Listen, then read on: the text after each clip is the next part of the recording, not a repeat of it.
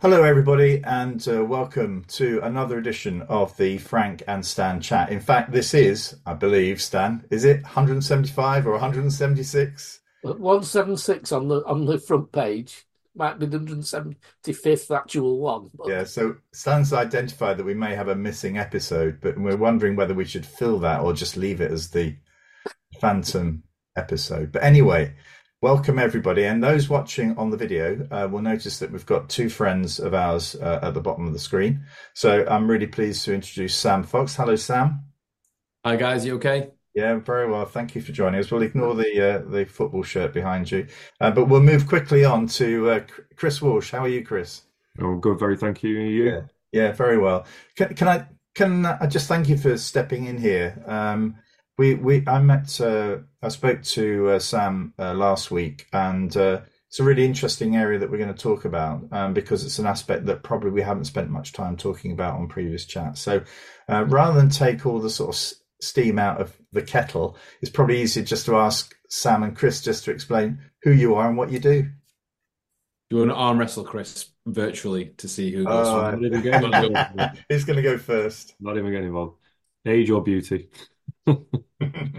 go on, right, Sam. I'll, I'll quickly oh, introduce. Chris, you go then. I'll yeah. quickly introduce because he'll he'll waffle despite you know his protest. Oh, wow. Um, so I'm obviously Chris. I used to be a secondary school teacher. Um, taught biology, sciences, uh, dabbled in maths as well, uh, and did that for five years in mainstream before pivoting and turning my hand at running a business. And that was a tuition based business where I became a freelance tutor. Uh, and pretty much before long, and I'm talking a couple of months in, I filled the schedule up every day of the week was was filled, including the weekends.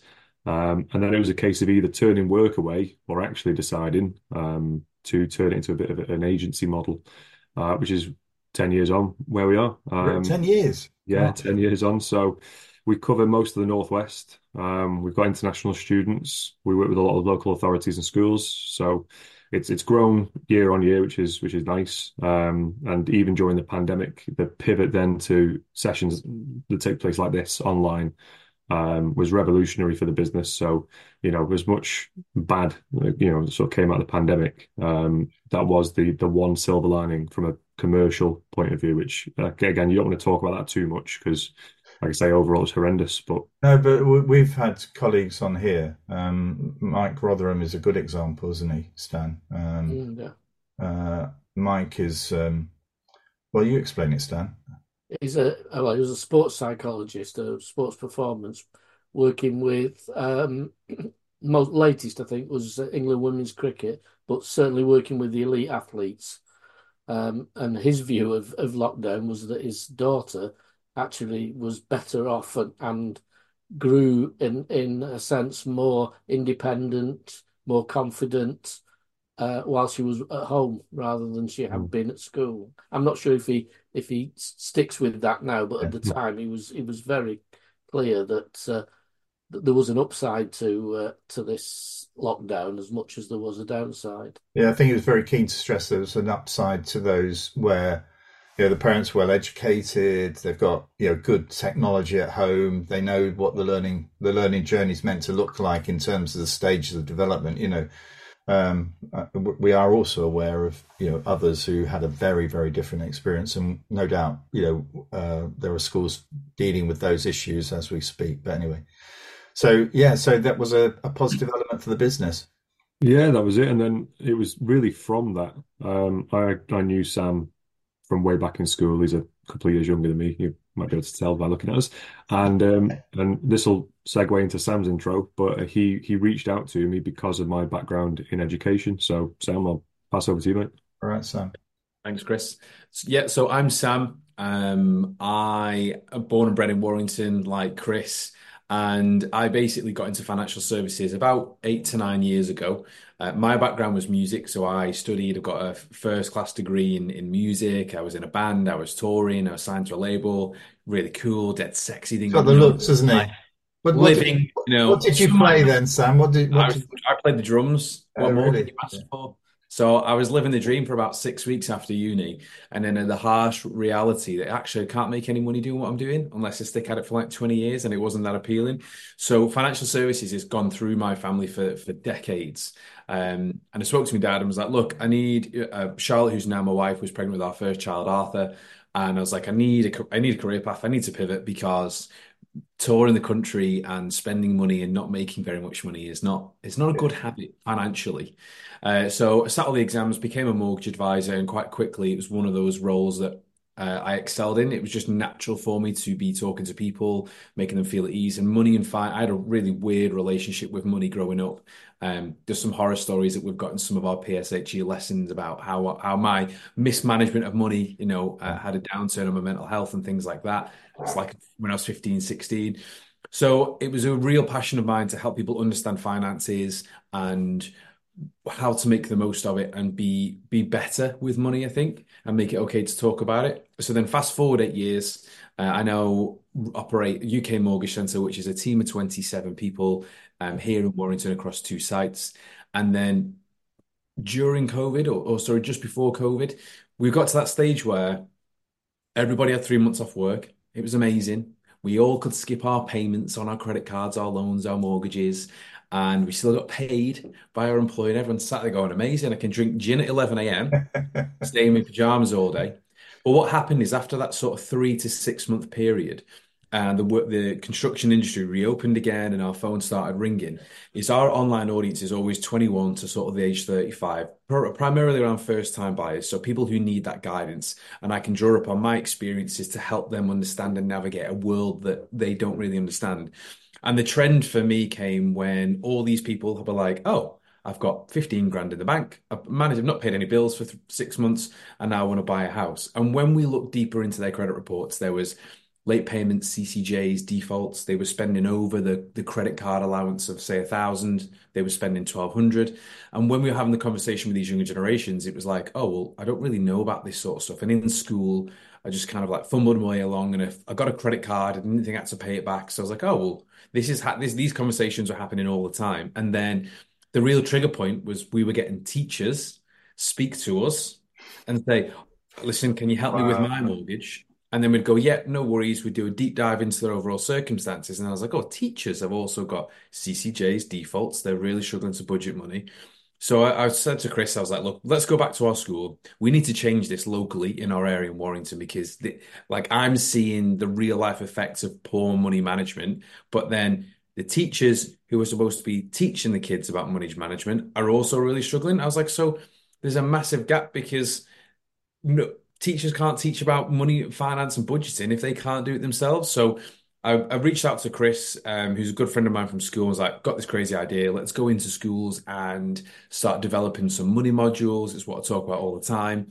And then lo and behold, 18 months, two years later, uh, we've now created what we're saying quite ambiguously is the Netflix of education when it comes to not just money, but everything PSHE related. Right. So this is an online platform which, uh, Chris, I mean, how extensive is it then? It's not just finance, is it? I don't think it's just finance. No, no. So when Sam came to me with the idea of doing the, the finance modules, um, it was a case of going back into local schools in the Warrington area, um, delivering some workshops, pulling on the sort of contacts that I had in the local area that we worked with already through the tuition business, um, and seeing how it grew, sort of grew from there. But obviously, I was running that tuition business full time. Sam was running the mortgage centre full time, and I said, "Well, if it's us two delivering that with your, you know, our combined skill sets, it's going to very quickly be a case of you know, we'll we'll reach capacity and burnout in terms of not being able to run the other you know businesses." Um, so I just sort of said, "Listen, you get to a point there where you're creating a job for yourself in a way, um, and it's hard to scale that up to train people to be the same as mm. you. And you can see Sam when he talks, he's enthusiastic. I'm more the monotone, boring one behind the scenes, writing the content. Um, so between us, it works. But I said that that's not going to last forever. So what we need to do, in a way, is almost be in two places, three places at once.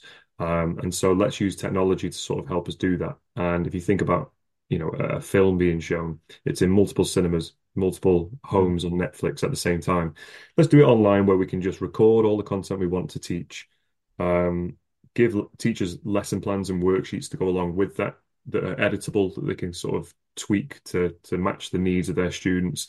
And then, to be honest with you, and this is where the big thing came in. I said, if you offer finance, you, you are up against the likes of Barclays, TSB, all these big institutions who are offering outreach programs and sort of you know incentives for to kids to get to know them. And then we all know why they're doing it because they're future customers and all this. Um, and I just said you've got no chance against their marketing budgets and power and especially because they're doing it free a lot of the time um, so why don't we offer something that very few other companies do and actually make it a whole PSHE platform and then this was the conversation of what's involved in that um, and I said well obviously I've taught this before as a as a form tutor in the schools that I worked in. Um, it was usually the form tutors that were designated to to deliver it. Um, and it was a case of I said, well, listen, it's it's sex, drugs, knife crime, you know, money, everything you can think of that's real world, adult world skills. Um, but applicable to these young people are going to be entering that world fairly soon. So employment, um, how to understand, like we said, credit scores and even paychecks, how to work out things like tax, but then also things that are a growing trend that things like the pandemic affected, like uh, mental health, anxieties, things like that, and how work life balance has sort of changed, how people now work from home, all the things you could think of um, that you could have been taught at school but probably didn't. Yeah. Uh, maybe should have been taught. We've we've wanted to to put that and package it all up in a aesthetically pleasing platform um, that, that, students and teachers can log into and access. So that's that in a nutshell. Is, is yeah, that's that's fantastic. I mean, because for tutors, I mean, you, have got a real mixed bag there, haven't you? Mm. You know what I mean? I mean, something could crop up in a classroom as well, um, and it might crop up with the wrong form teacher. You know, uh, you know, so this is quite helpful, isn't it, in terms of a go-to place for somebody who perhaps is venturing into an area that they know very little about. My, my, my, honestly, my experience of, of this in school, when I was talking to Chris, because we sat down reminiscing as you do, and I said, "What was your experience of these subjects?" Because Chris was reeling them off a list, and I was sat there going, "Whatever you're saying here, I do have no recollection of yeah. this." And then he said, Oh, about sex education. And honestly, the only memory I have from this being about 15 was we were in the maths classrooms. We had a, a 60 plus female history teacher, and our maths class was predominantly male. And she just wrote on the blackboard at the time, technology wasn't what it was now, literally just put sex. And she said, Right, everyone shout out what you know about sex. And it was just a free for all. You imagine 15 year old lads, the language that was coming out. Yeah. She was just mortified. In the end, it descended into complete chaos. And I was I remember sitting there going, what is going on? Like, uh, why? why has she done that? There's no yeah. structure to yeah. what we're doing. So draw upon that. What we're trying to do here is save those really awkward, disengaging topics that teachers don't want to talk about. And let's be honest, Chris, we've had focus groups and teachers have gone, I'm not teaching this. I'm not talking about knife crime. I'm not talking about gender diversity. You know, teachers will outright refuse. So kids aren't getting taught this. Just yeah, uh, there's, there's so many different angles that we're trying to trying to improve the quality of what's being taught in schools and give it some standardization so teachers can go in and they're facilitating the lesson rather than opening the conversation. Chris and I in our studio in mm-hmm. Manchester with guest experts, organizations, charities will deliver a seven to 14 minute video that's interactive. They can pause it, they can go back to the worksheets, but their teacher isn't then sat there going, let's talk about sex. It's kind of like Everyone, just watch the screen for me for four minutes while we intro. So is, is it a, is it built up on the basis that it's it's it's not sit down and watch a video for twenty minutes or so? It's actually sort of components. So there are bits, and then there's a pause for some reflection or for some targeted teaching. Is that the way it works? That's it. I mean, in terms of how we we structured it, I mean, you can go on BBC Bitesize, you can go on YouTube, you can find all these videos, um, and again, very very few certainly the quality that we've managed to sort of bring in with with um, the type of videographer and the level of staff that we've got. Um, very few actually make it interactive in terms of directed points. So these are age appropriate lessons where if we're doing a sex education lesson, it might be an intro to sex ed for year sevens. The tone of voice, the language, the, even the animations used in the videos are completely different mm. than a um, why you should not share explicit content video for year 10s. Yeah. Um, where again, the, the tone of voice has to change. We don't want to be patronizing.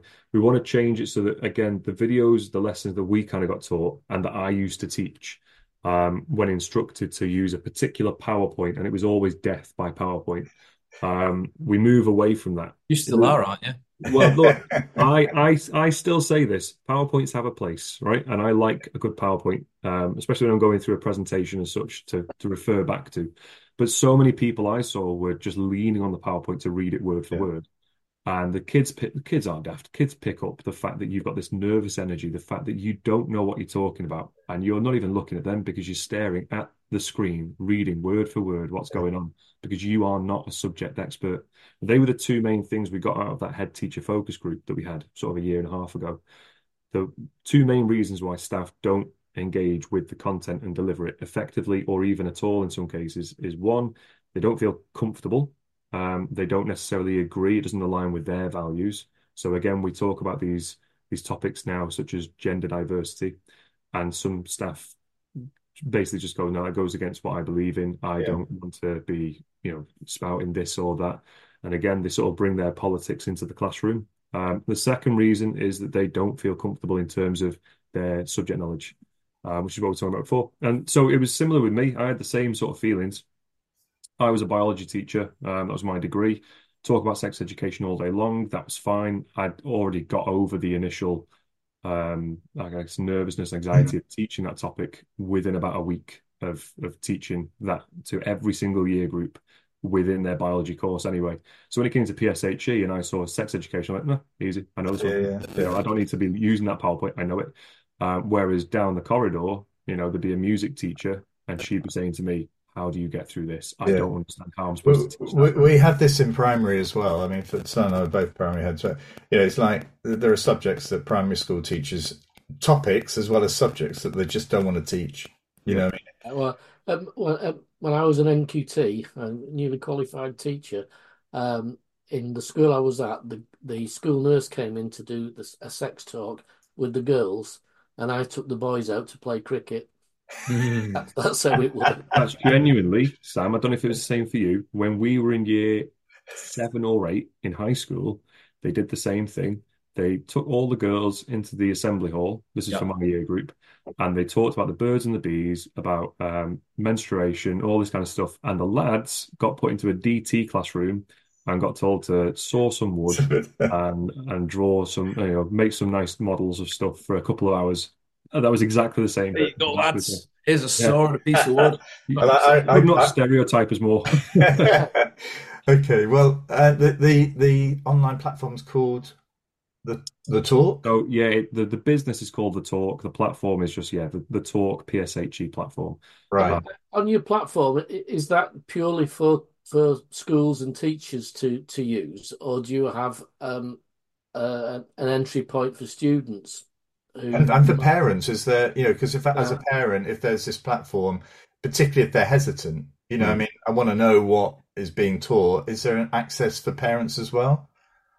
Yeah, so in terms of the the actual videos and the content, that's strictly at the minute for the teachers. However, we've designed the website so that parents, students can go on for a number of different reasons. So for students, for example, um, they can go onto the website if they've seen a video in class and they've been taught, I don't know, anti-bullying, something like that, or you know, anti-drugs lesson, and they want additional help, and they've seen within that video um, that we've you know, maybe recommended a charity, or perhaps a charity representative is on that video Right, with us, Right. and they want to follow up or find some more information or have a confidential chat because they don't feel comfortable talking to the teacher or a member, you know, of the family.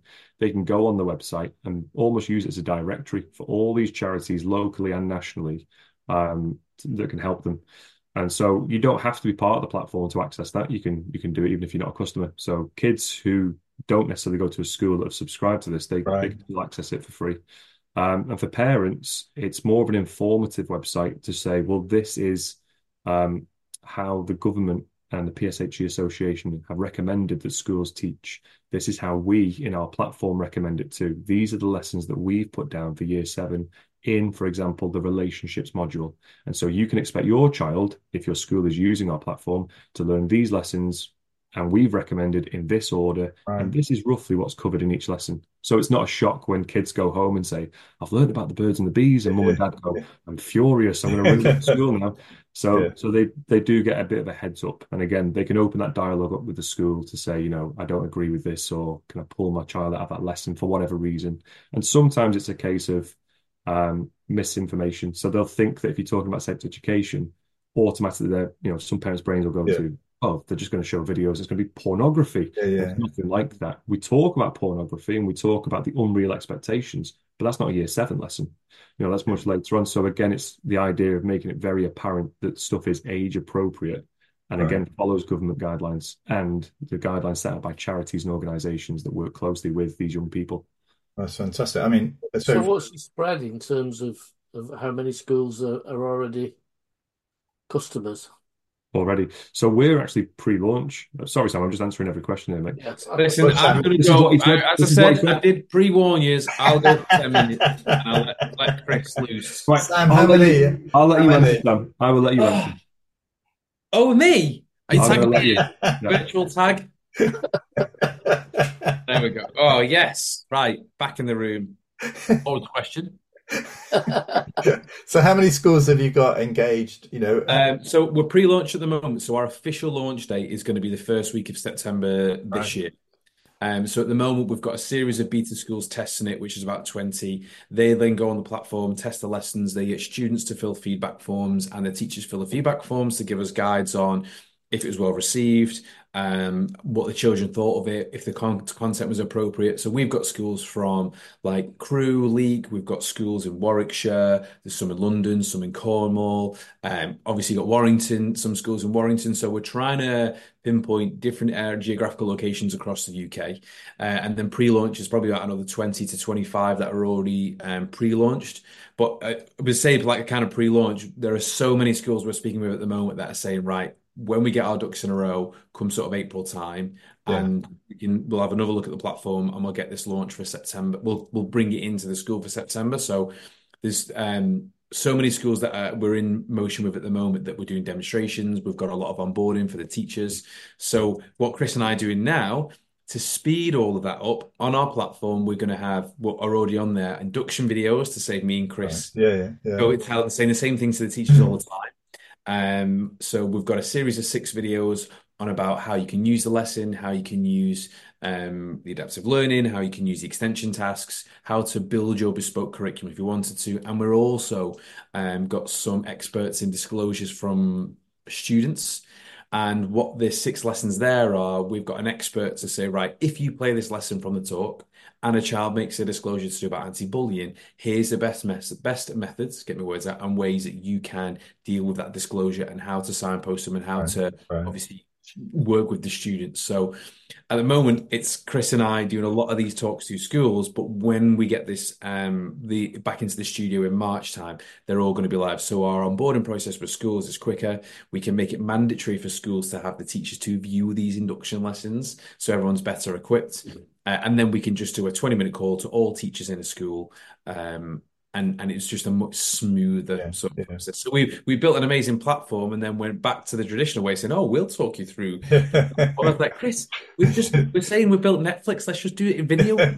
Uh, so that's been really well received Yeah. anyway. So, so if, if a school or a head teacher, governor, whatever, wanted to, you know, get sight of this, where do they go? How do they do that? They just go onto our website, which is thetalk.org.uk, and they can fill out an inquiry form and request the free trial for seven days, which will ping through to me and Chris. We'll give them a quick call, send them some login details, uh, and they can have access to our, our beta platform at the moment, which is cover off all health and well-being, which we've uploaded health and well-being because it's some of the most tr it's more of the trickiest stuff, Yes, especially yes. maturing, talking about sexual health and all that kind of thing, consent, online bullying. Um, so we've uploaded health and well-being for people to have a really good deep dive into what it is that we're Yeah, I think people will view if you can get that right, then the finance stuff will just click in, won't it? You know, I mean, there'd be it'd be terrible having done the other side. I, I think that's a sort of probably you have tackled the the trickiest one. Well, Well, I and- tell you, tell you what, in the studio, them days recording health and well-being, they were long. Like Chris and I were going like crazy some days. We couldn't even get our words out and going for like all medical definitions. And well, Chris was better than I because he was a biology teacher in school for five years. Um, But yeah, they, they were difficult. But now we're finding we're, we're, finishing up module three. The lessons were just because of all the feedback from the beta schools, because of all the testing, because of all the focus groups. When we're in the studio now, it's just like we can just hammer out the lessons because we've got a really good format that seems to be working um, with the sort of four tasks that we implement throughout the videos. Uh, and it's just a really good flow. Brilliant. Well, I'll I'll put a link at the, at the, end of the, yeah, it does. I'll put a link at the end of the video um, and uh, you know, hopefully, you know, others will. Um, I mean, also, I mean, I, am sort of interested because I've still got some uh, links in with. Uh, I chair the Blackpool Education Improvement Board, so I will put a link in uh, on my final because I finished that work on the eighth of February. I will include a link to all of those schools for you as well. Yeah, Stan probably will do the same for yeah. hundred or so schools in the Lancashire that he's involved with. So uh, so we'll see what happens with that. Um, we do that. We've actually spent. You know, um, I think it's probably getting on for uh, just trying to work it out. Yeah, uh, 26 minutes of our 30 minutes talking about your platform but we, we can extend these. So you, when you get Chris going, I think that's gross Make eye contact. If you make eye contact, game over. Anyway, let's. Uh, as you two gents have said a lot, we'll go to Stan first. Stan, what's caught your eye this week? Um, I watched the Panorama uh, report on crumbling schools or whatever it was called. Um, but what struck me about that is it didn't actually mention the cost of repair that schools are, are cost of improvement. And two quick examples uh, in a um, PFI school, wanted to put a studied wall in to divide two classrooms up, three thousand pounds. That was the um, someone to come in and decide whether or not they could do it. So three thousand pounds was, was the the sort of starting point without any building work being done. Yeah. And another school that that's triggered it this week is is um, a roof over um, a, a, quadrangle that's within the school in a an old open plan school. They they built sort of open areas with no roof on, and now they want to roof it, and the cost is three hundred thousand, and, and so it, it won't happen. you know, the, the, a school. I don't suppose there's many schools with budgets of three hundred thousand in reserves that they can spend, yeah. but it, it just seems, and, and it used to annoy me when I worked for the local authority, that the, the charging of, of works for schools and local authorities is just ridiculous. And I can remember talking to an electrician friend of mine and saying, This is how much we're being charged as a local authority to have this work done. And his words were, I would be embarrassed to put that invoice in. Mm. That that's how overinflated it was.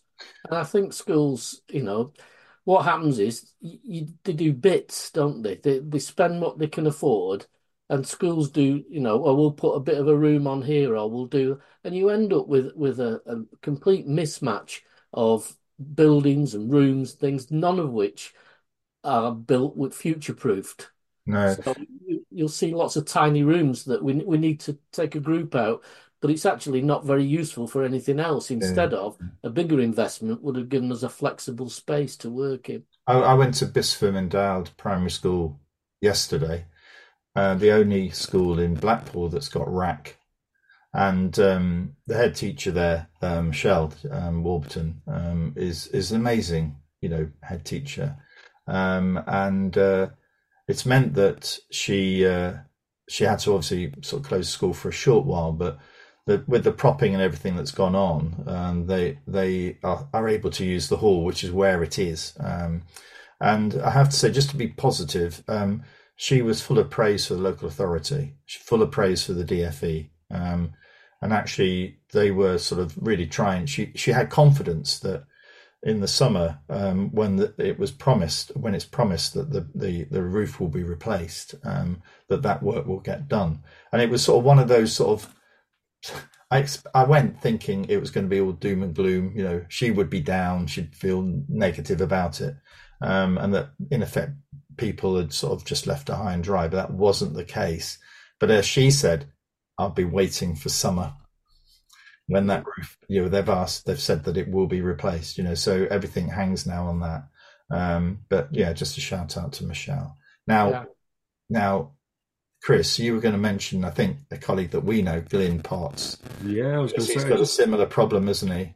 it's just one of those. This is the education world. Everyone knows each other, don't they? They do. Um, yeah, it, it popped up as a news article on on my LinkedIn newsfeed, um, and I think it, it basically outlined the idea that um, due to the the poor sort of infrastructure, the poor building work um, that needed updating, it was causing anxiety amongst staff and, and students. Um, you kind of understand for the reasons that you've just been talking through, I guess. Um, you know, it's a case of not a lot of the building is fit for purpose, and what what we've seen again from a lot of these reports is that the schools are so outdated. Um, you know, for example, the school that me and Sam went to, um, I won't name and shame, uh, because actually they're great school. Um, they've recently had a lot of money um, promised to them, and they're going to have several million pounds to a, a huge whole school refurb. Um, but they've still got buildings um, from when our parents were attending that school, or our parents, you know, um, knew that that building was going up. And it's strange because one of the new parts and extensions to the science building, for example, when I went back and taught there for a little bit through the tuition business, and I spoke to some of these kids and said, "Oh, I remember when this was built." They went, "This is so old." I was like, "All right, all right, calm down."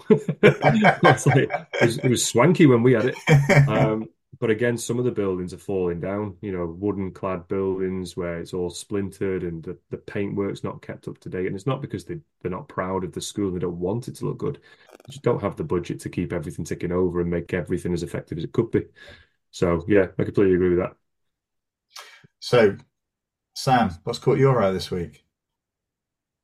Um, so it wasn't like a, a news publication, but we've um, engaged in some great conversations over the last week with University Academy 92, um, just near the Trafford Cricket Club, or literally next door to it. Um, and we spoke to Melanie and, their, Melanie and their team there, and they actually run what's called a partnerships program, um, or or the 92 program, I think they called it, hmm. which is really unique because when I went to university, it was just you do these modules, it's you get your credits and you get your degree. But this particular thing that they do is all about like self-worth, self-growth, understanding finances, money. And they put on some great festivals about health and well-being. They put on finan- stuff about financial services. And it's a way of engaging the students that, that kind of makes it mandatory for them to become self-aware. They have a journal they learn about thoughts and feelings they learn about budgeting they learn about like employability skills interview techniques. And i think that is like such a, a an amazing way to get people a, sort of age of 18 to 21 to think about what the future is.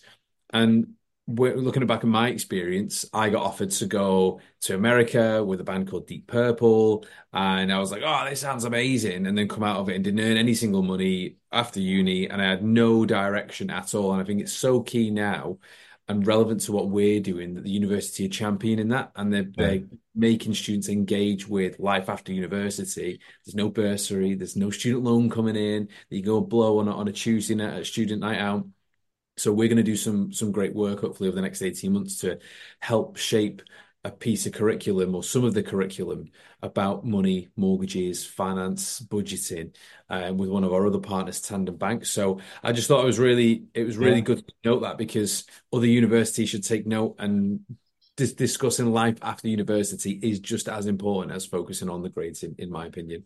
Yeah, I agree. I mean, it's uh, interesting that uh, UA ninety two also um, accommodate the fact that their students are likely to be working.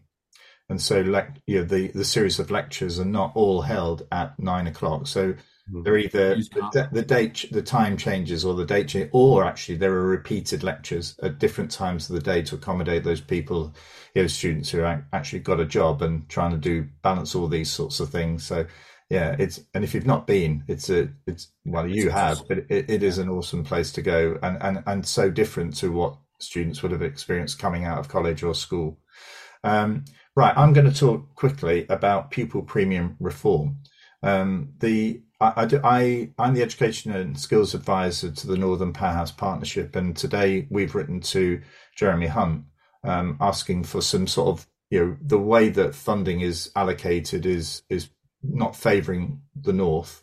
Um, but interestingly, um, they've asked for a, a, reform of the pupil premium funding. And so the question I was going to ask you and pro- others who are not aware of this, how much does a primary school get, child get for pupil premium? How much do you think it is? I'm going to say about 330 quid. Okay. Chris? Hmm. The pupil, the, the pupil premium, uh, Per child, yeah. yeah, I'll go with, it's going to be really low, isn't it? I'm going to go over, I'm going to be expecting a thousand pounds. Right, Go- okay. Stan, uh, I'm going to put you on the spot because you should know this, but I No, don't I- I think you don't should know, not because because it- it does it- change. It will be different via different authorities, won't it? No, well, it's a And are you- stand, no, it's a Are you standard talking amount. about the add-on for a pupil premium or the Yeah. full amount that the, a child No, Yes. I, it's it's the actual pupil premium funding per child. So it is it is the same nationally, which is interesting, isn't it? Hmm. Well, I, I I don't actually know that, but I would guess somewhere between 800 and 1200. Yeah, you're very close. So it's fourteen fifty five for primary and one thousand and thirty five per pupil at secondary.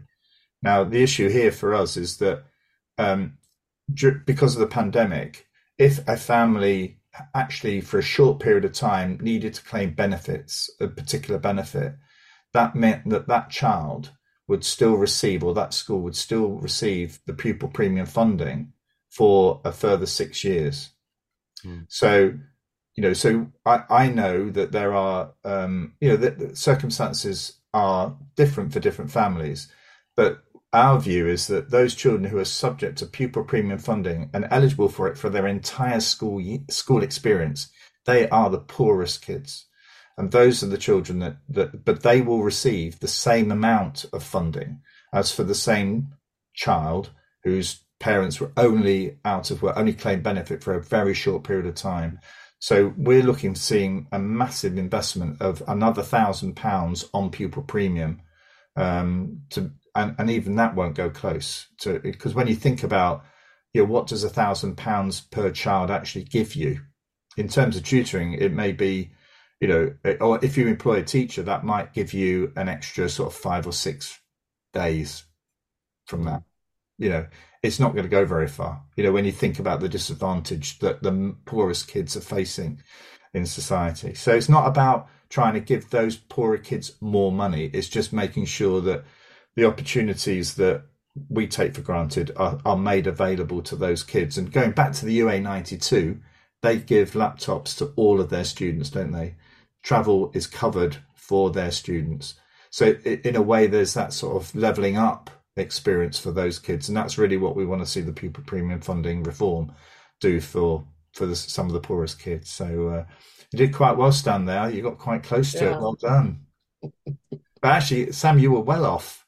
I just went with a, a random low number, expecting everyone to you to say a number and everyone go, oh. I know. Okay. Um, right. Well, uh, we have, yeah, just sort of gone 38 minutes, which uh, we normally do 30. But um, I, I really wish you well with the, your platform. And uh, I hope that, you know, followers of Frank and Stan chat will reach out to you.